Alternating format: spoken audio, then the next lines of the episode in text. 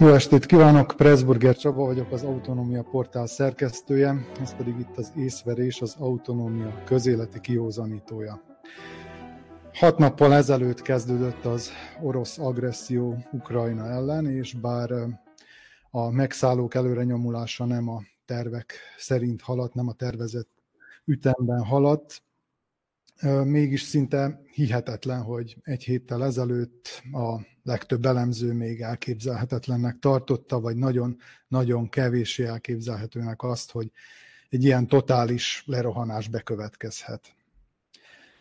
Bekövetkezett, és mindenki felsorakozott. A nyugati demokráciák egyöntetően ítélték el Oroszország agresszióját. Európa összes országa így tett, kivéve Belorussziát, amely úgy tűnik, hogy teljes melszélességgel kiáll Putyin mellett, illetve az orosz agresszió mellett, és Szerbiát, amely megpróbál egyensúlyozni, és egyfajta, hát semlegesnek is nevezhető álláspontot képvisel. Ez a helyzet jelen pillanatban, és a mai műsorunkban azzal fogunk foglalkozni, hogy vajon ez a szerbiai álláspont meddig tartható, tartható-e egyáltalán hosszú távon, és milyen hatása lesz ennek a helyzetnek, ennek az ukrajnai helyzetnek a, a, a Nyugat-Balkára, Szerbiára és egyáltalán a térségünkre. Köszöntöm, remélem, hogy köszönhetem a stúdióban Makai Józsefet, aki aki itt van velünk. Igen, ő épp Kievből távozóban, ha jól tudom. Sziasztok, igen. Tehát Makai József a 168 óra főszerkesztője, haditudósító. Itt van velünk a Vatascsin Péter, aki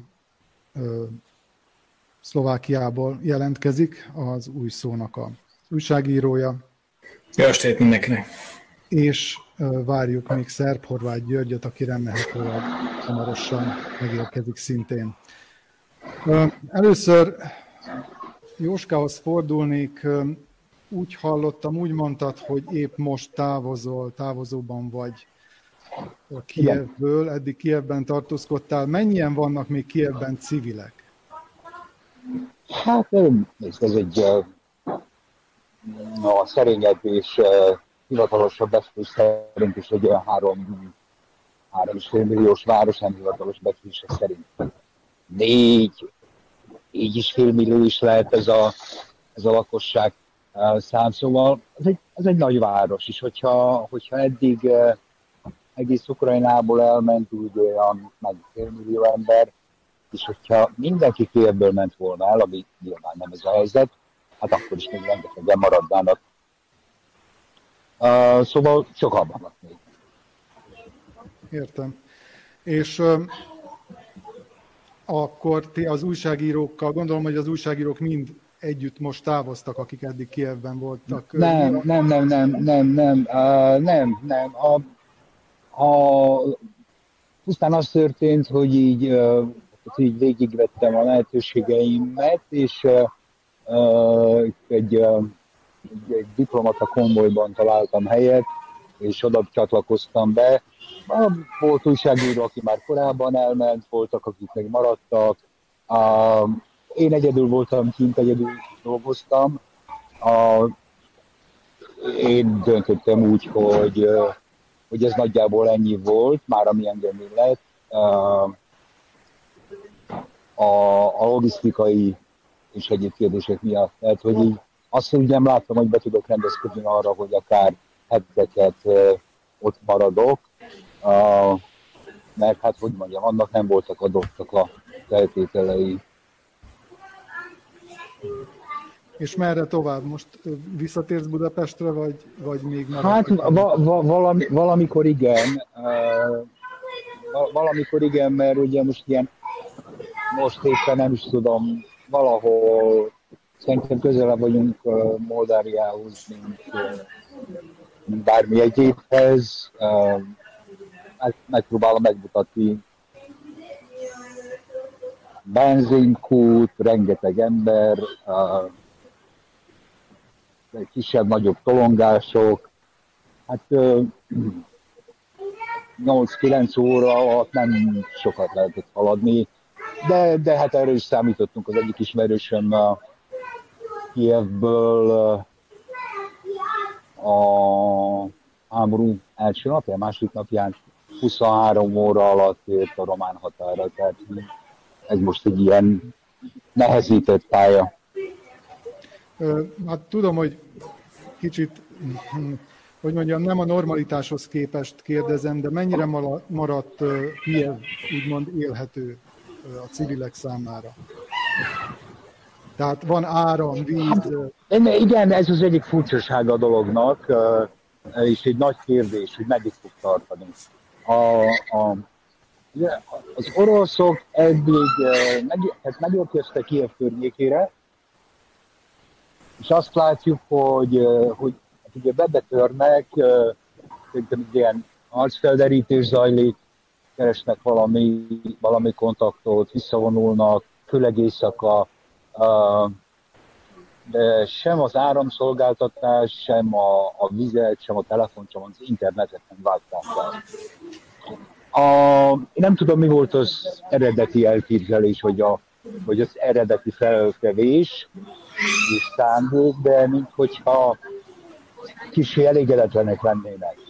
Tehát az, hogy ma a tévétornyot lőtték, az, hogy bejelentették, hogy a, az SBO főhadiszállása a legitim célpontnak tekintendő, és uh, felszólították a lakosságot, hogy hogy, hogy, hogy hagyja el a területet, az jelzi talán, hogy, hogy változnak a módszerek. Tehát arra gondolsz, hogy megindulhat egy invázió? Hát arra gondolok, hogy esetleg keményebben, keményebben fogják lőni a, a várost. Tehát lehet, hogy, hogy ez az áldott állapot, hogy van áram és víz, nem fog sokáig tartani. Nem tudom egyébként. Tehát, hogy kicsit úgy tűnik, hogy az oroszok eddig olyasmivel próbálkoztak, amit nem, nem nagyon ismernek, vagy nem nagyon művelnek, az pedig az, hogy úgymond önfigyelmet gyakoroljanak. Mármint ami a hadviselést illeti, tehát hogy ez egy merőben szokatlan. De, de azért látszik, tehát, hogy szerintem itt, itt a tegnap, de főleg ma láttunk valamiféle lépésváltást, mert ugye a, a hétvégét azt arra használták ki, hogy egyrészt újabb erőket vontak ki, ezzel köré kicsit átcsoportosították, és ma pedig eléggé, uh, hát ugye a Harkivban elég sok áldozata volt a támadásnak, és a Szlovéniából azt a hírt kaptam, hogy a, hogy a szlovén konzulátus is található a Harkivban. Tehát, szóval, hogy, uh, hogy azért valószínűleg elszakad a firma. Tehát nem biztos, hogy sokáig fent tudják tartani ezt a, ezt a mostani állapotot. Nem, nem tudom egyébként, tehát, hogy mire számítok. Tehát, hogy egy picit az az érzésem, hogy az hitték, hogy, hogy elhitték saját magukat, mármint, hogy azt, hogy, a, hogy az úgy lesz, hogy megjelennek az oroszok, és, és akkor majd, majd így virággal várják őket. Vagy valami ilyesmi. Most így nagyon leegyszerűsít a dolgot. Na de, jó, de hát hogy, a szolgálati hírszerzés nem működött? Hogy, hogy hát ezt azért... Én ezt ne, nem, nem tudom, ezt, ezt, majd az oroszoknak kell ezt a kérdést feltenni, saját maguknak, de hogy valamiért valamiért eddig az első napokban kerülték azt, hogy, hogy nagyon, nagyon súlyos csapásokat mérjenek. Olyan csapásokat, amik a, a civileknek is fájnak. Uh-huh. Már pedig ugye, hogyha tehát úgy nehezebb, az a nehezebb út. Tehát látható volt, hogy a, a katonai célpontok, támaszpontok, különböző csapatok, csapatmozgások közben. Tehát, hogy katonai célpontokat támadtak, a, a civileket eddig meg kimélték, ez például a Harkivi rakétatámadás után, vagy a mai TV a torony elleni támadás után már nem mondható el. Uh-huh. A témánk az tulajdonképpen a Nyugat-Balkánra és a Szerbiára gyakorolt hatása a háborúnak, úgyhogy én rá is térnék most erre a, erre a, erre a részre. Ugye azt láttuk, hogy Szerbia megpróbált egy olyan nyilatkozatot megfogalmazni, amely hát valahol folytatása annak a hintapolitikának, amit eddig is folytatott, de hát ugye egy egészen más helyzetben, amikor legalábbis az Európai Uniós tagoktól mindenki, minden tagtól elvárták, hogy, hogy egyértelműen ítélje el, mondja ki, hogy Oroszország agressziót hajtott végre Ukrajnával szemben. Ez meg is történt egész nyugati világban, mondjuk így, az teljes Európai Uniós, teljes kontinensen. Egyedül Szerbia mondott egy olyat, amelyel egyfelől elismerte Ukrajna területi integritását és annak sérthetetlenségét.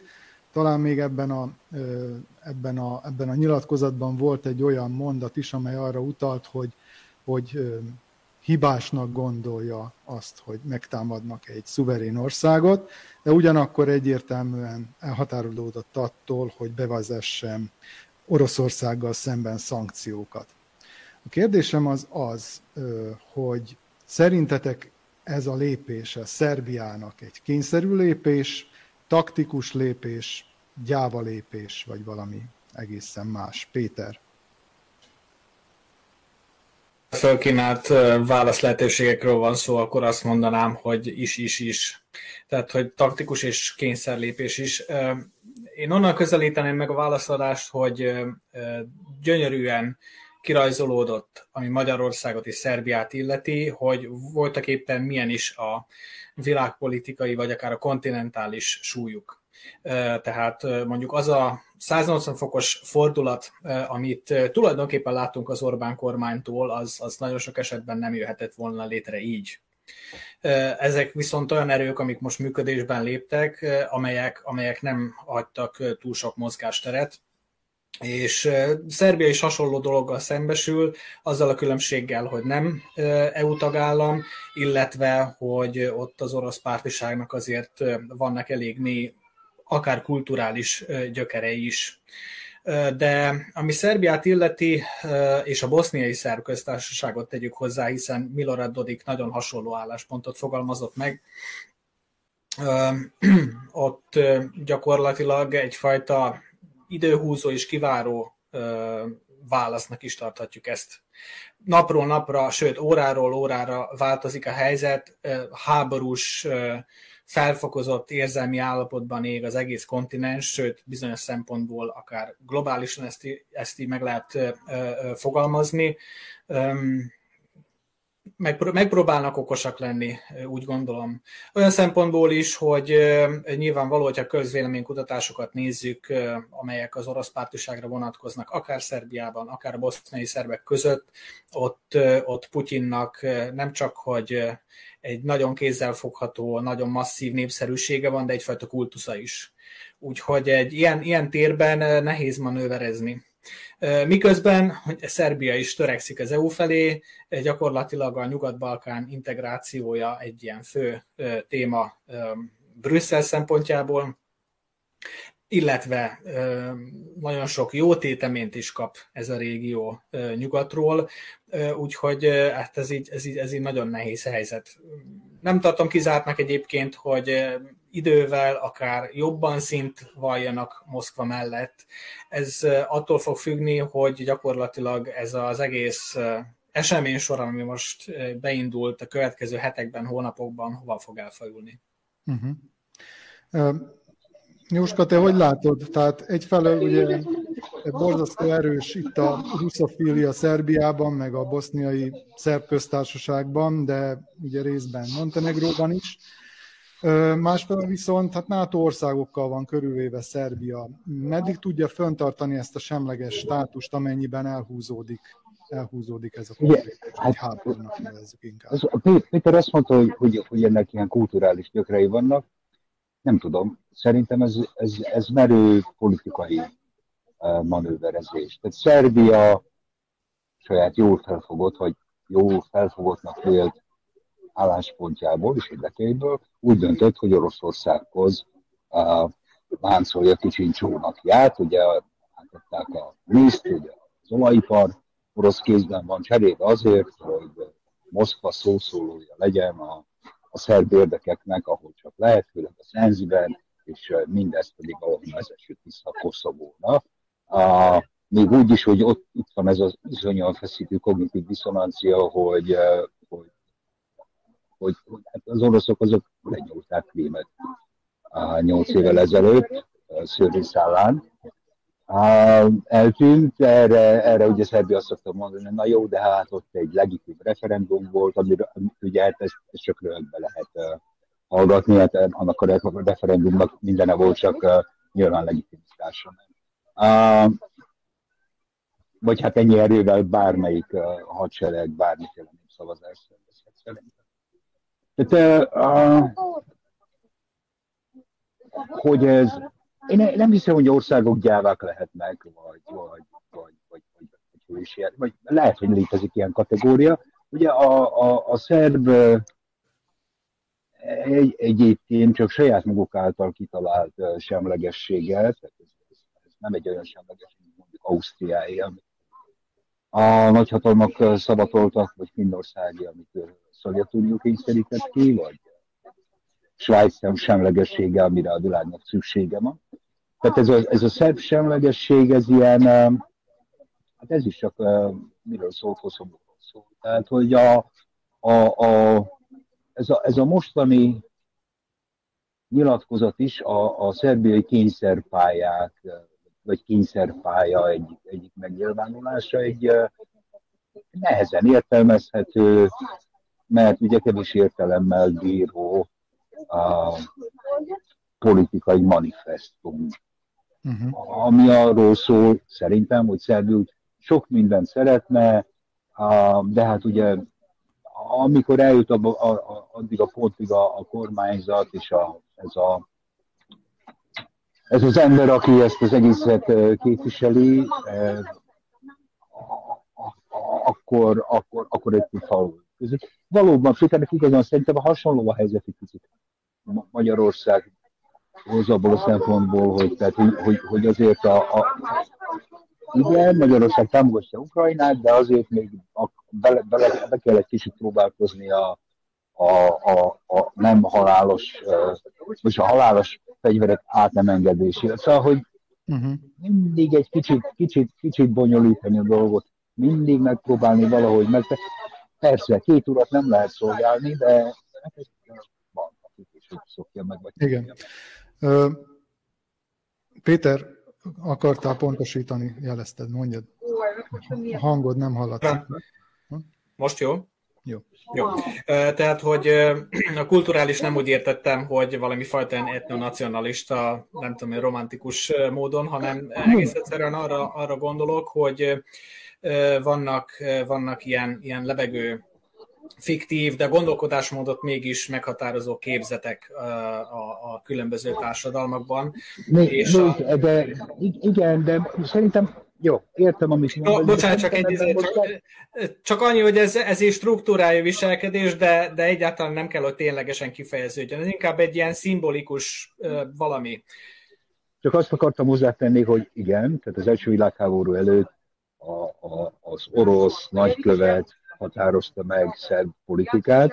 Aztán a második világháborútól egészen a közelmúltig Oroszországnak semmilyen lényeges szerepe nem volt a Szerbia életében. Aztán megint úgy teszünk, mintha lenne, de ha kell, akkor azt is úgy is teszünk, mintha ha, ha Kína is Szerbia óriási nagy barátja. Tehát, hogy ezek ilyen, de nem tudom, ez Mítosz, kicsit mitikus, tehát akkor mondjuk így. Le, igen, tehát így, én hajlamos vagyok a dolgokat a, a, onnan megközelíteni, hogy mi az, ami a politika szándéka és érdeke, és mi az, amit a politika irányít. A, ezeket a képzeteket és mítoszokat, amit szerintem ebben igazad van, szerintem ezeket a politika generálja. Uh-huh. Mondanék még egy nagyon konkrét uh, ügyet, szerintem, szerintem ilyen em, em, empirikus adatként érdekes. Ugye, mikor kutattam a nacionalizmust, vagy, a, vagy a, azt, hogy a, mondjuk a krainai menekültek, boszniai menekültek hogyan élnek. Voltam egyszer egy viszonylag komoly rendezvényen Újvidéken, ahol, hát most nem tudom a történésznek a, a, a keresztnevét, de vezetékneve a Szubotics, és ő gyakorlatilag egy, egy szinte uszító beszédet adott elő, nagyjából öt évvel ezelőtt az újvidéki Szájamon, egy ezer ember előtt, javarészt olyan emberek, akik, akik kényszer hatására hatták el a délszláv háborúk idején az otthonukat, hogy Kraina visszafoglalása most nem reális, Ugyanakkor viszont, hogyha föláll egy Eurázsiai Unió Putyin vezetésével, akkor, akkor, akkor majd lehetőség nyílik erre. Nyilván egyfajta nagyon vad nacionalista agresszív spekulációról van szó, ott viszont, ott helyileg, ami ezt a hallgatóságot illeti, lehetett érezni a, a lelkesedést még hogyha, még hogyha nyilván, hogyha elmegy az ember, nem tudom én hova, kurultára, vagy valamilyen helyekre, ahol, ahol a teljes revízióról álmodozik egy magyar, és hogy az hogyan lehet fegyveres erővel végrehajtani, akkor ott is van egy ilyen lelkesültség, holott semmi realitása nincs, viszont az adott közösségen belül ez egyfajta katalizátor tud lenni, érzelmileg legalábbis. Tehát az számomra ez az eset elég tanulságos volt, hogy itt egyfajta hívószóként, nagyon erős hívószóként lehet hivatkozni Oroszországra és Putyinra, még akkor is, hogyha ez ténylegesen és reálisan nem kell, hogy jelentsen semmit. De a, a, a, különböző érzelmeket, attitűdöket lehet vele irányítgatni, alakítgatni. Térjünk még egy pillanatra vissza. De... Igen, mondjad. Mondjad igen, most, most tehát, hogy, hogy, hogy, hogy, hogy, hogy ne keringjen már az a történet, hogy az a, az, az elképzelés, hogy most valójában ez a háború teszi lehetővé az Orbán-Putyin megállapodás életbelépését, hogy visszafoglalja Magyarország kártyáját. Ez persze ugyanúgy nem. Uh-huh. Ma Kraina, holnap után Kárpátalja, vagy fordítva. Egy picit nehezen hallunk a háttér zörejek miatt, de hát, igen, igen, igen. Tehát vagy, vagy a fejem ilyen nagyon nagy, és akkor hallatok, vagy, igen. vagy, vagy, vagy nagyon sokat beszélünk egyszerre. Mindennek van valamilyen. A, igen, majd az arany középutat megtaláljuk a műsor végéig. Soha. Térjünk vissza Szerbiához még egy pillanatra. Engem nagyon ö, meglepett az, ahogyan reagáltak a nagyhatalmak erre a, erre a bejelentésre. Ö, hát az, e, a, először mondom Oroszországot. Oroszország nagyjából üdvözölte a szerb álláspontot, és ö, talán a külügyminiszter mondta, hogy nincsenek különösebb elvárásai Szerbiával szemben. Aztán az amerikai Egyesült Államok azt hiszem a nagykövetség, a belgrádi nagykövetség szintén üdvözölte, azt mondták, hogy örülnek annak, hogy Szerbia tiszteletben tartja, vagy úgy gondolja, hogy Ukrajna szuverenitása sérthetetlen, és persze ezt már ők tették hozzá, hogy az orosz agresszió megsértették. És az Európai Uniótól is meglepően hát ilyen megengedő nyilatkozatok jöttek. Persze olyan politikusoktól, akik nincsenek hatalmon, Carl Bildt például elég kemény volt, vagy nem tudom én, Donald Tusk, aki, aki szintén bár ugye egy fontos, fontos frakciónak a vezetője, illetve az Európai Néppártból, viszont ugyanakkor nem mondható el az, hogy hát azt mondták volna, hogy itt vége Szerbia Európai Uniós csatlakozásának. Maximum volt egy ilyen nagyon bürokratikus és szokásos megfogalmazás, hogy elvárják Szerbiától, hogy hangolja össze a külpolitikáját az Európai Unió külpolitikájával. Aztán ma még az Európai Parlament, amely azért szigorúbb szokott lenni, ilyen tekintetben is, hogy el kell valakit ítélni, annyit, annyit nyilatkoztak, hogy, hogy nagy vagy mély sajnálattal veszik tudomásul a szerbiai álláspontot. Tehát az a kérdésem, hogy mi, mi lehet emögött, hogy, hogy ennyire megengedőek, és, és igazából nem kényszerítik rá Szerbiát a színvallásra. Hát talán arra gondolnak, hogy ennek a háborúnak, háborúnak előbb lesz vége, mint hogy Szerbia valóban közel kerüljön a, az Európai Uniós csatlakozáshoz. Hát a, a másik, hogy hát végül is hát szinte mindegy, hogy, hogy, hogy, hogy gondol. Inkább, inkább, inkább ne lássunk, ne halljunk. Igen. Jó, jó. Tehát, hogy jó. A, a, a, azt próbáltam fejtegetni őket, hogy, hogy valószínűleg az a, az a kalkuláció, hogy ennek az egésznek előbb lesz vége, semmint, semmint hogy, hogy, hogy, hogy Belgrád tagja lesz az Európai Uniónak. Uh, vagy hát Szerbia is annyira jelentős, mint Kína. Hát uh, uh, Kína okozta eddig a, a legnagyobb meglepetés szerintem amit most éppen az ukránok megpróbálnak kihasználni, tehát azzal, hogy, hogy Kína ugye um, elítélt az Ukrajna elleni agressziót, persze nem támogatja a, a, a regionális erőviszonyok katonai tömbök által való megváltoztatását. Hát a, a, az az a nagyon erősnek gondolt orosz-kínai szövetség egy picit, picit, picit, picit mint is felvaszult volna. Uh-huh. Péter?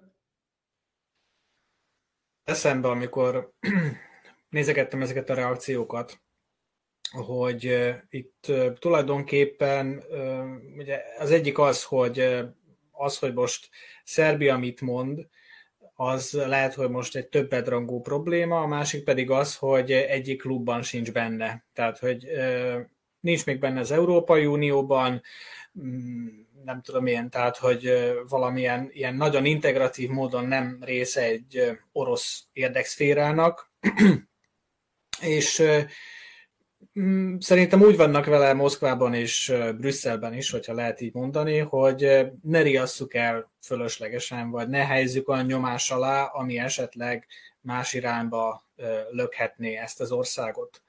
Nekem meg még az is eszembe jutott, de ez már csak tisztán spekuláció, de lehet, hogy, hogy, hogy, hogy helyén való, hogy hát, ha egy háborúról beszélünk, akkor Szerbiának igen sok házi feladata ragad bent, ami a 90-as évek feldolgozását illeti társadalmilag, lélektanilag.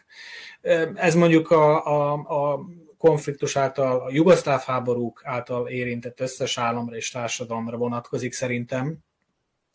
De, de gyakorlatilag ez egy olyan extra teher, Ráadásul a rendezetlen viszonyokat tekintjük, Koszovó státusza, a szerb nemzeti projektumnak az állapota, hogy, hogy hát, ha valaki ránéz a hatalmi központokból erre az egészre, akkor nem biztos, hogy a, hogy a, hogy a keménykedést választja, hanem talán-talán feltételezzük naivan és jóindulatulag, hogy van benne egy kis megértés is hogy ilyen esetekben egy Szerbia nagyon nehezen tud igazából jó pozíciót elfoglalni, ami a, ami a hatalmi technikázást és, és helyezkedést illeti. Etikailag, erkölcsileg teljesen világos, hogy hova kéne állni, el kéne ítélni az orosz agressziót, de csak az előbbi visszatérve, hogyha nézzük, hogy a, mondjuk az SHP bázisában ö, szinte népszerű Putyin, mint maga Vucic, vannak, vannak ilyen, ilyen, ilyen adatok is tudtommal, akkor, akkor ezt nagyon nehéz lenne meglépni. Már csak azért is, mert mondjuk, hogyha a szerb haladó párt által ö, föntartott tabloid ö, újságírói univerzumot nézzük Szerbiában, akkor az elmúlt hat napban még ha nem is mindig teljesen szintvallóan, de, de Putyint hozták a címlapon, és sőt a, a legrosszabb hírű lap február 23-án olyan címmel, olyan főcímmel jött le, hogy Ukrajna támadta meg Oroszországot. Úgyhogy iszonyatos erők dolgoznak itt a társadalmon belül, és szerintem, hogyha egy döntéshozó észnél van, és hogyha Szerbia nem a fő kérdés most, akkor, akkor ilyenkor hagy egy kis időt arra, hogy, hogy gondolkodjanak. Uh-huh. Számítatok-e arra esetleg, hogy akár a választások után, akár például annak hatására, hogy Kína milyen módon fogja megítélni ezt a helyzetet idővel, változhat ez a szerbiai álláspont, mégpedig úgy, hogy Oroszországról leválva az Európai Unió felé közelíti a jelenlegi vagy a jövőbeni kormányzat az országot. Jóska lefagyott. Lefagyott? Péter, akkor ja, én vagyok. uh, hát még kb. hogy a leges-legelső válaszomra visszaugrok, akkor ugyanúgy tudom kezdeni, hogy, hogy kiderült itt igazából Magyarország, Szerbia, meg más kisebb államok kapcsában is, hogy mennyire uh, nem azt mondom a súlytalan, hanem perifériális szereplők, és hogy a nemzetközi súlyuk valójában milyen. Ha úgy alakulnak az erőviszonyok, főleg Kína szempontjából, akkor egy olyan forrásszegény és kiszolgáltatott ország, mint Szerbia, kényszer hatására szerintem minden további nélkül nyugatabbra tud sodródni, ami, ami az ilyen állásfoglalásokat illeti. Nem hiszem, hogy ezen a választások áprilisájén bármit is változtatnának. Persze ad egy kényelmet, hogy az ember tiszta lappal indulhat neki egy új ciklusnak, de hát Szerbiában egyrészt sose lehet tudni, hogy meddig tart ez a ciklus. Itt teljes egészében a nemzetközi erőviszonyoktól fog, fog függni. Ha csak mondom, tehát ha csak a, a, a szerb társadalom diszpozícióit, értékviszonyait nézzük, akár a szerb haladópárt tagságát, elnökségét, akkor szerintem nem valószínű ez a fajta elköteleződés a nyugat mellett, de, de hogyha ezek a szinte tektonikus mozgások a nemzetközi térben, amelyek világpolitikai korszakváltást, vagy a jó fenet tudja, hogy mit jelentenek, hogyha ezek olyan irányba indulnak, akkor, akkor Szerbiára rá fog kényszülni. Sőt, sőt, még akár a szerb köztársaság is, úgy gondolom. Egyébként érdekes megnézni azt, hogy a, az ellenzék hogyan viszonyul ehhez a, ehhez a háborúhoz. Hát egy picivel előbb nyilatkoztak, mint ahogy Alexander Vucic, tehát nem két nappal később, hanem, hanem már másnap. És hát azt kell mondanom, hogy bár többségében elítélték a, a, a, az agressziót, illetve hát ugye inkább azt hangsúlyozták, hogy egy szuverén országot támogatnak, de nagyon erős volt az az elem, hogy minél előbb tegyék le a fegyvert, és legyen béke, tehát ez a, a békét kívánunk jelszóval nyilatkozott a legtöbb párt. Viszont egyértelműen kimond, kimondani, hogy agresszió történt, és ezt Oroszország követte el, hát egy kezemen meg tudnám számolni, hogy ezek közül a igen sok kis ellenzéki párt közül hányan mondták. Tehát a liberális demokrata párt, a Boris Tadics féle szociáldemokrata párt, a Vajdasági Szociáldemokrata Liga, és még azt kell mondanom, hogy ez a Maramos sem, illetve ezek közül is hát a magyar mozgalmat tudjuk, amely elítélte.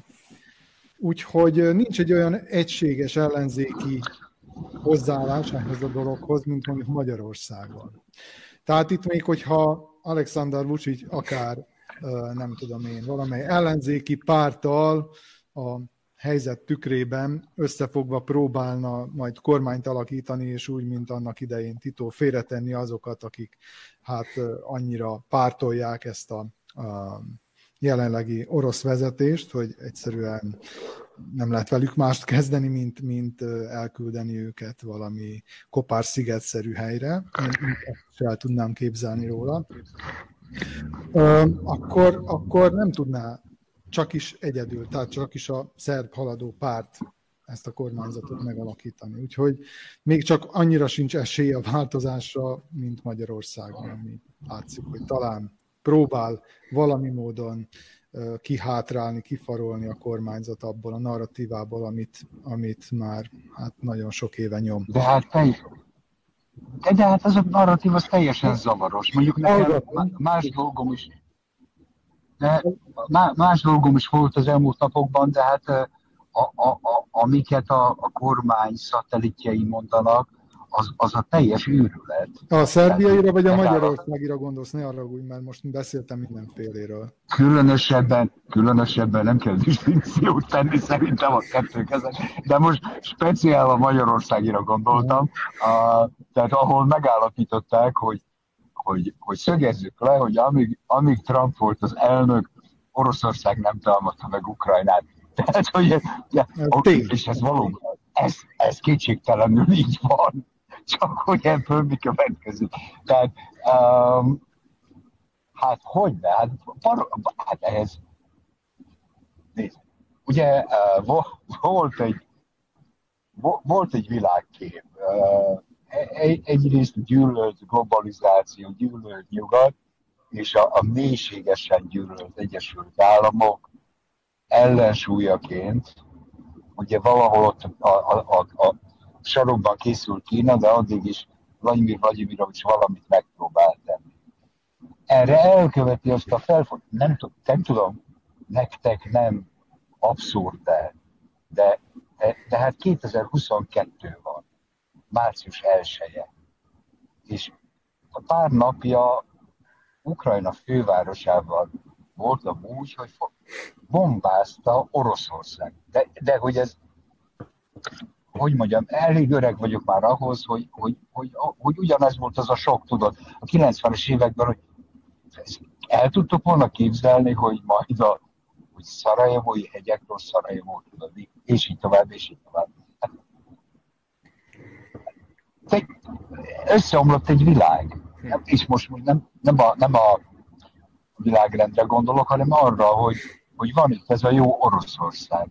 Hát ezt valahogy el kell magyarázni hogy, hogy mit csinál a jó Oroszország. De te látod azt, hogy változna bármi is a, a russzofilok körében? Tehát a, a közhangulat változik, akár Magyarországon, akár Szerbiában? Akik eddig istenítették Putyint, most már egy picit azért föntartással kezelik? Megint lefagyott. Hm. Péter?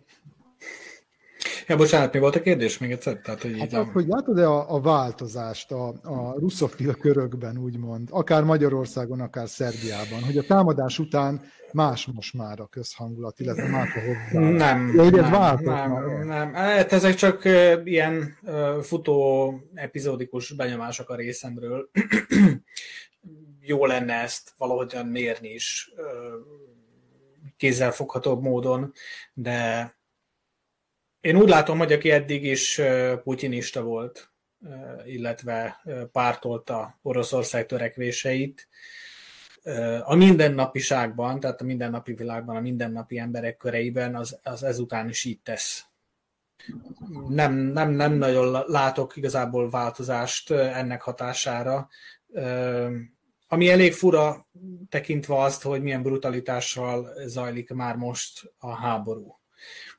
De Igazából, hogyha balkáni háborúk idejére is visszagondolunk, elő, előkaparunk onnan akár azt is, hogy a társadalom egy része hogy állt hozzá, akkor, akkor igazából hiába bombázták le, és aknázták le a, a szarajevói piacot, hiába lőtték szét Vukovárt, bőven lehet az erőszakot is legitimizálni a, a legvégsőkig, úgy gondolom ha csak nem egy olyan megsemmisülés a, a vége, mint a harmadik birodalomé 1945-ben, de, de még nagyon, nagyon nem tartunk ott, hogy, hogy úgy megroppanjon ez a politikai rendszer, ami most Oroszországban van, és úgy lelepleződjenek a, a vállalhatatlan elemei, hogy, hogy ez ilyen reveláció erejével bírjon a, a, a Putyin pártiak számára. Mármint aki kritikálatlanul az, és, uh-huh. és igazából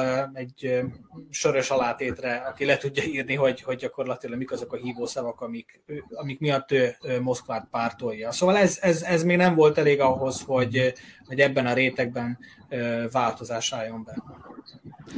Csak, csak annyiban pontosítanám saját magamat, hogy, hogy amikor russzofiliát mondtam, én igazából a jelenlegi orosz kormányzatra gondoltam, tehát Putyin pártiságra gondoltam, tehát az általa képviselt rendszerre. De, de hát szerintem... Nem tudom, Jóska, hallottad de a kérdésemet, érdekelne a válaszod, hogy a, de, de, a magyarok de a körében mi csak táplálja Putyin. Igen? Hát szerintem, de azt, ezt nem tudom, hogy, hogy úgy általában mit táplálja.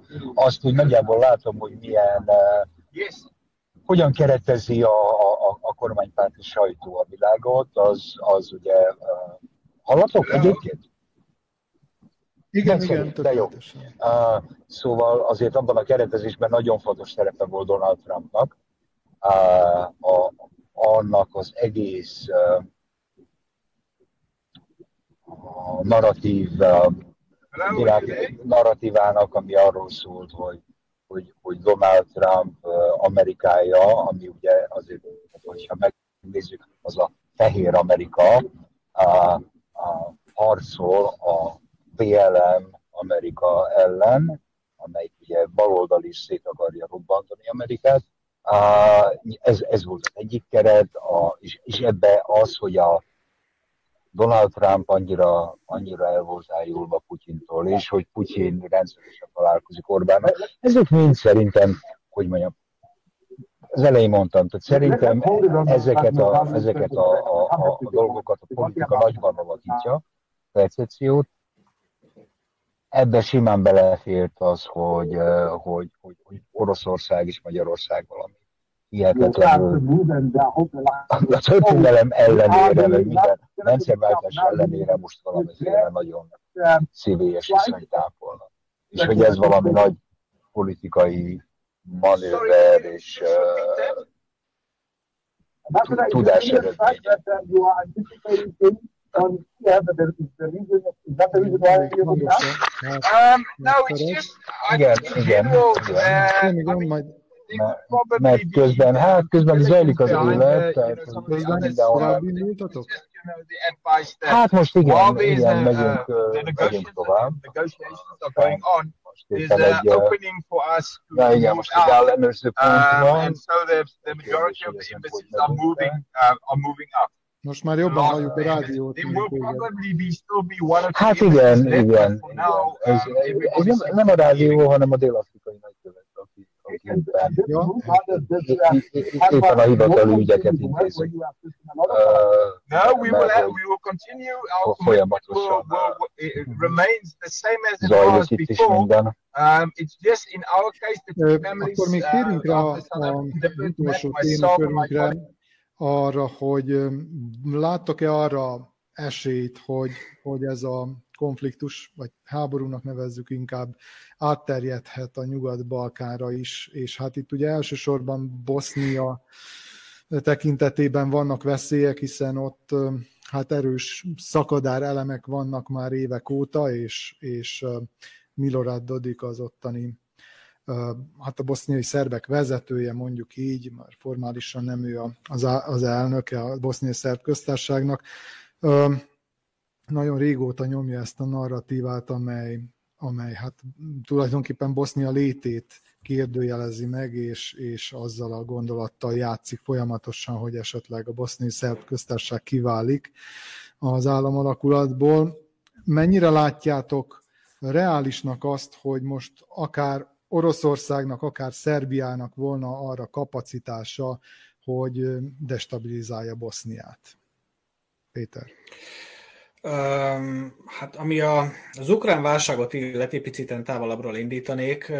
Ugye 2014-ben, amikor a Krím elszakadt, vagy elszakították, illetve amikor Donetskben és Luhanskban kitört a szakadármozgalom, szakadárság, akkor Hát a, a lokális háború képeit látva, akkor megdöbbentem, hogy ez, ez tulajdonképpen hogy lehetséges.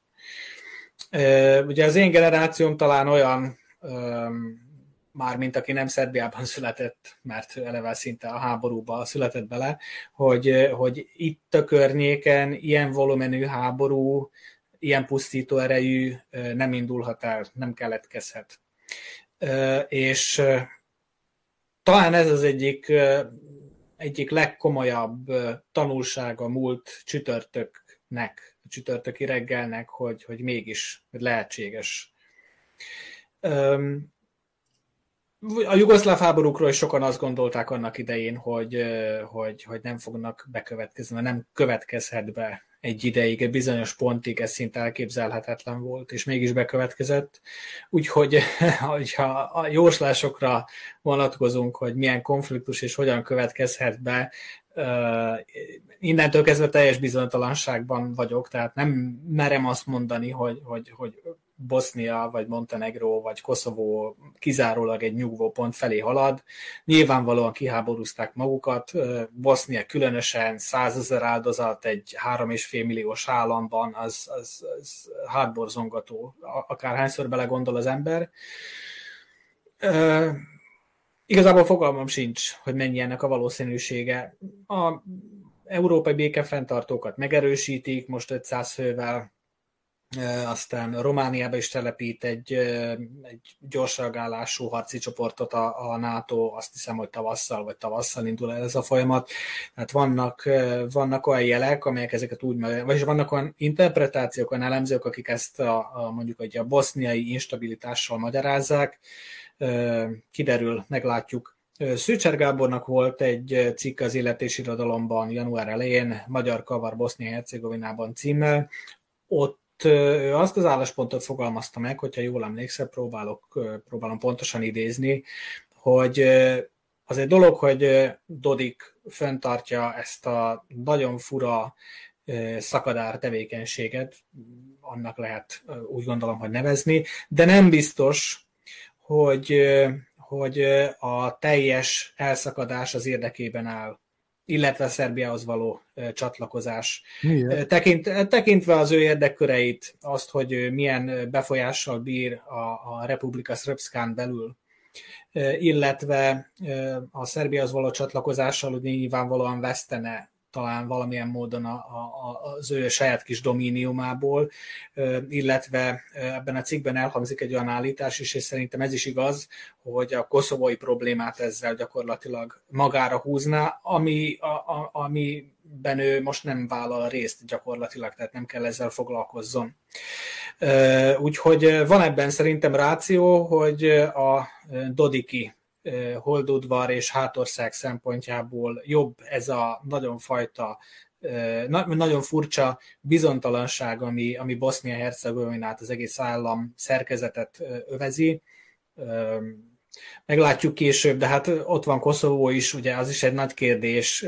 Hiába született döntés arról már 2013-ban, vagyis hát egy egyezmény, hogy a szerb községek közösségét létrehozzák, mindmáig nem történt gyakorlatilag előrelépés ezen a téren. Ugye egy időben Vucic és akkor azt hiszem éppen államelnöki minőségében Hasim Tacsi nagyon sokat vitatták azt, hogy egyfajta területcsere létrejöhetne, aztán ez lekerült a napirendről, nagyon sok vita volt, illetve ha jól emlékszek, elég sok kritikát kapott Vucic párton belül is, illetve közvélemény részéről is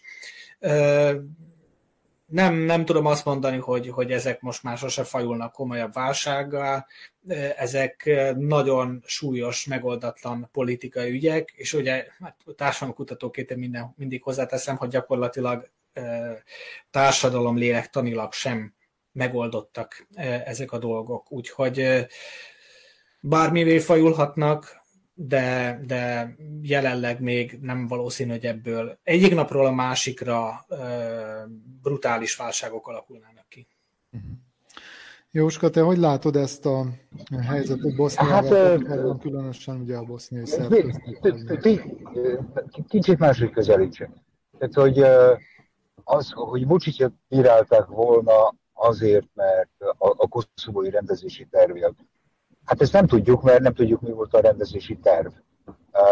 Ő maga mondta azt, hogy, az em, hogy elutasították azt, amit ő javasol, soha nem derült ki, hogy mit javasol. De menjünk tovább, nézzük a kérdéseket, mert nekem olyan vannak dilemmáim.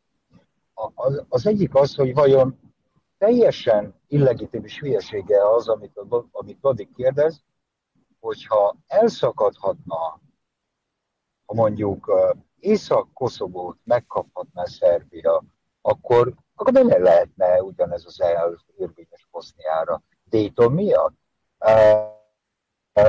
Dayton nem, nem, nem tudunk azon túllépni. Tehát, hogy az, az biztos, hogy a legjobb megoldást hozta el uh, Boszniának. Tényleg úgy látjuk, hogy Bosznia egy működőképes állam. Azt gondoljuk, hogy ez az a, az állam alap, mondjuk kevesebbe kerül a fenntartása, és tovább tart, mint a, az afgán nemzeti hadsereg, az kétségtelen, csak nekem ez nem tűnik valami sikertörténetnek. Uh, és nem vagyok arról meggyőződve, hogy, hogy ezt így minden áron valamit uh, ennyi év után is, uh, is fenn kell tartanunk. Tehát az első tíz évben még úgy, úgy lehetett türelnünk, hogy hát jó, végül is béke van. Most 2022-ben tényleg ez a legjobb megoldás, mint ahogy egyébként azért nincsen Koszovóban ugye a szerb községeknek egy külön tanácsa, mert az albánok nem hülyék egy republika szebszkát csinálni saját maguknak. Így is elég az, hogy a parlamentben ugye minősített többséghez a kisebbségek is kellenek, tehát folyamatosan egyezkedni kell a, a szerbekkel, akik mellesleg ugye Belgrád kliensei, a üzletfelei, tehát hogy mi, mi, mi, a, mi a jó abban, hogy, hogy Boszniák van ebben a formában? Vagy, hogyha abban biztosak vagyunk, hogy Dodik lenne a vesztes, hogyha kivezetné a Republika Szöpszkát Boszniából? Én, erről nem vagyok meggyőződve. Tehát, hogyha ez, ez, ez neki sikerülne, akkor biztos, hogy ő lenne az, aki, aki, akinek kisebb befolyása lenne, mint annak a szerbiai politikának és politikusoknak, akik nem merték meglépni ezt. Mindketten nem tudom, de... Mindketten abban a szempontból közelítettétek meg ezt a kérdést, hogy, hogy a szerbek, illetve Szerbia vagy a boszniai szerb vezetőnek érdekében áll, nem áll érdekében, akarja, nem akarja. Így merül fel. Igen. De nézzük, nézzük a bosnyák oldalról. Reális az a, az a terv, reális az az elvárás, amit, amit a az SZDL fogalmaz meg. Szerint ez, tényleg ezt gondoljuk egy, egy megoldásnak? Vagy, vagy, vagy hát Horvátországot teljesen, hogy mondjam, elfelejtjük, kifelejtjük ebből a történetből is azt a folyamatos, nagyon apró munkát, viszont hogy folyamatos lázítást és destabilizálást, ami ugye a harmadik entitásról szólna. Mert, mert ebben a történetben, ha ezt megnézzük, akkor a, a Dodik tulajdonképpen azzal, hogy azt mondja, hogy ő a, az eredeti Daytonhoz ragaszkodik, valójában uh, még, még, hogy úgy mondjam, tisztességesebb játékot játszik, mint Zágráb. Uh-huh. Hát igen, persze, nyilván, de ez, ez akkor elindíthatna egy olyan láncreakciót, amit nem szeretnének nemzetközi közösség nyilván nem szeretné azt, hogy, hogy Bosznia... A nemzetközi közösség sok mindent nem legyen. szeretne. Oké, csak a, a, a hát nemzetközi ezt talán meg is teheti. Nemzetközi közösség, hát nem tudom, tehát hogy így... Uh, jó, én csak arra, arra céloztam. Jó, még, még, még, egyetlen, még egyetlen egy dolgot. Tehát a nemzetközi közösségről, az Európai Unióról, erről az egész uh, fenkölt, nem is tudom, szent tehénként tisztelt akármiről. Skopjeban Zoran Zajev átnyomta azt, hogy a preszpai megállapodás után megváltoztatta az ország nevét. Mindent megtett azért, amit elváltak tőle, hogy az egyébként hihetetlenül mocsok módon őt blokkoló Görögország leszálljon és feloldja ugye a blokkádot körülötte, Mit kapott ettől az Európai Uniótól? Hát nagyjából azt, amit ti most láttok belőlem, semmit. Jelölti státuszt nem tudta megkapni. Ez a nemzetközi közösség gondol bármit rendbe rakni bárhol? A Balkánon? Azért jönnek vissza a Balkára eh, kínlódva és szenvedve, mert egyszer csak arra ébredtek, hogy az oroszok és a kínaiak ott vannak, és bevásárolják magukat, szép szóval, hitelekkel, bármivel. Különben még mindig nem, nem csinálnak semmit. Tehát, hogy, mi, hogy nem engedik majd, hogy Boszniát, és mi van akkor, hogyha Boszniát ez majd nem érdekli? Én nem hiszek, én nem gondolom azt, hogy Boszniában lenne háborús potenciál. De tényleg olyan szörnyű volt az a borút pahori kérdés, hogy van arra mód, hogy békésen szétváljatok? Én ne értsetek félre, nem azt mondom, hogy ez a jó megoldás, csak, csak fölmerült bennem időnként, hogy vajon az jó megoldás-e, hogy, hogy ahhoz ragaszkodunk, ami nem működik.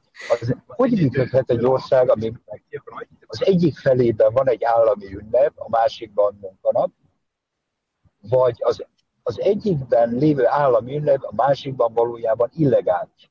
Ki mondja az alkotmánybíróság, hogy nem lenne szabad megtartani, minden évben megtartják. Ez normális? Ez egy jó állapot? De, hát, hogyha ezekből indulunk ki, akkor lehet, hogy uh, uh, egyszerűbb válaszokat uh, tudnánk megfogalmazni, vagy, vagy uh-huh. valamilyen más megoldás is felmerülhetne. Igen. A, amikor, azon amikor, túl, hogy... Uh-huh. Amikor kapacitásról kérdeztelek benneteket, tehát hogy van-e kapacitás erre, akkor itt gondoltam arra is, hogy fegyverzet egyfelől, másfelől pedig Oroszország, mint egy olyan szereplő, aki esetleg most fölbuzdulva azon, amit vagy elér, vagy nem ér el Ukrajnában, megpróbálna borsot törni a nyugatiak orra alá azzal, hogy, hogy hát feszít egyet a húron, és tovább destabilizálja a Balkán. De hát ez, ez, már, ez, már, ez már megtette. Hát elég, hogyha csak a, a, a, az éjjeli farkasok megjelennek, fordulnak hármat a motorokkal, és, és, és már is ugye nőtt a feszültség. Tehát, hogy azért hogy mondjam, a nemzetközi közösség ebben is elég hülyén tud viselkedni. De, de előbb egyébként abban igazadban azt kell kivárni, hogy ez, a, ez az ukrán történet, ez hogyan ér véget. Milyen, ki hogyan tud ebből kijönni, ki mit fog ebből kihozni. Na, nagyon nem látszik még a tört. Na, nagyon furcsa, nagyon uh, szerintem a mostani állapot, a mostani jelek a helyzet eldurgulása irányába mutatnak, aztán remélem tévedek, de nem tudom. De a, de, csak hogy értsétek, hogy miért dadogok. Tehát ugye csütörtökön tört ki a háború, a 18 órával korábban egy EU-s diplomata arról győzködött, hogy ő azért ülnék Kievben, mert nem lesz háború. Másfél óránál vezette le teljesen logikusan, onnan, ahogy a nő nézte, hogy Putyinak miért nincs szüksége háborúra. Előtte 24 órával azt az amerikaiak is mindegy. Szóval, hogy eh, nem, nem hát így lett. Gyakorlatilag mi is bezárhatjuk a boltot, hogyha ilyen politikai elemző műsor akarunk továbbiakban is lenni, de azért, azért akkor, hogyha már lúd legyen kövér, megkérdezem tőletek, hogy láttok esetleg arra mutató jeleket, vagy esélyt, vagy lehetőséget, hogy valami módon a, a, az ukrajnai rendezés, hogyha eljut odáig a történet, része legyen a Nyugat-Balkán is. Szerbek ezt úgy mondják, hogy monét az a podkuszurívanyé, tehát valamiféle nem tudom én, felajánlás akár a nyugat részéről, akár Oroszország részéről egyik helyet, a másik helyét, egyik területen való befolyást a másik területen való befolyásért. Tehát, hogy összeköthetik ezt a két történetet szerintetek, vagy ezt teljesen külön fogják kezelni. De, ahogy el tudom képzelni, úgy, ugyanúgy nem is. Tehát uh, már használtam ezt a metaforát, hogy a tektonikus mozgások uh, indultak el minden jel szerint. Meg kell látni, hogy igazából azok a törésvonalak, amit ezek elindítanak most uh, uh, Ukrajnából kiindulva, azok mit okoznak. Simán, simán el tudom képzelni e, igazából, és hát az ilyen masszív válságoknak szokott is ilyen, köze, ilyen, e, ilyen, ilyen következménye lenni. E, most mondok egy masszív történeti példát, mondjuk első világháború. Tényleg, tehát nem csak egy, egy hatalom keverte újra kártyákat, már amelyik hatalom egyáltalán megmaradt eredeti formájában, nem nagyobb volt olyan, nem tudjuk, hogy hova tartunk. Nem tudjuk. Ez, ez talán a legriasztóbb, hogy, hogy nem látszik, hogy, hogy hol lesz ennek az egésznek a vége. Most nem tudom, itt vagy. Hát, itt vagy. Szerintem, igen, itt vagyok, itt vagyok. A, a, szerintem ez akkor lehetséges ebben a formában, ahogy fölmerül, hogyha ha, ha Ukrajnának már nincs szava semmiben. Tehát, hogyha ha itt már ez egy uh, letarolt vidék, vagy, vagy ha sikerül, amire én egyelőre azért nem látok jelet, más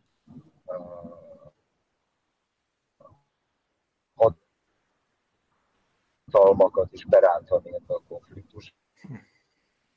Uh-huh. Azt hiszem, hogy elveszítettük Makai Józsefet. Még a gondolatot ehhez kapcsolatban még, még így hozzátennék, ez uh, uh, nagyon, nagyon foglalkoztat már egy ideje gyakorlatilag. Most visszajött? Mm, nem. Nekem kicsit úgy tűnik, hogy Putyin is köre sajtrösztjei nem igazán foglalkoztak a, a társadalmi jellegével a problémának, tehát azzal, hogy az ukrá, ukrá, ukrajnai, nem csak az ukrán, hanem az ukrajnai társadalom, közben itt a Jóska is mondja.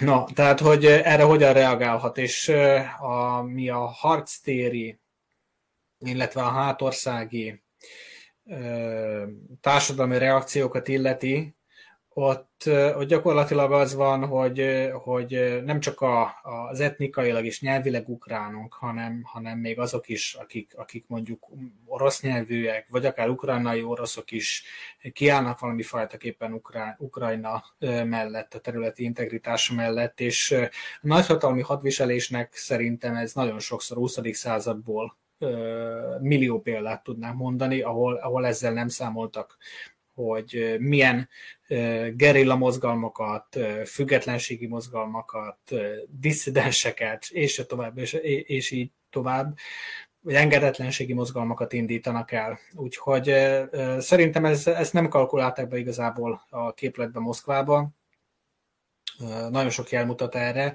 és hát a lánctalpakra el lehet taposni, ha teljes brutalitást alkalmazunk társadalmi folyamatokat, de inkább nem. Az viszont egészen biztos, hogy a lánctalpakkal magunk ellen tudjuk őket hangolni nagyon könnyen. Úgyhogy még egy katonai győzelem esetén is, hogy mi lesz az ukrajnai népesség és társadalom válasza, hosszú távú válasza erre, az, azok szerintem iszonyatosan kérdőjelek. Köszönöm szépen, Péter. Köszönöm szépen, Jóska, hogy ha hallasz bennünket. Köszönöm, hogy itt voltatok. Önöknek is köszönöm a figyelmet. Ez volt az Észverés 52. adása. Ez a műsorunk visszanézhető a Facebookon, a második nyilvánosság, az Autonómia, a Maglocsisztács és a Szabad Magyar Szó Facebook oldalain, de elérhető és közvetítettük is az Autonómia portál YouTube csatornáján. Kérjük, amennyiben még nem tették meg, akkor a YouTube csatornánkra, az Autonomia Portál YouTube csatornájára iratkozzanak fel. Holnaptól, azaz szerdától ez a műsor meghallgatható is lesz a különféle podcast csatornákon, és hát remélem, hogy a jövő héten is találkozunk egy hét múlva. Addig is a viszontlátásra. thank you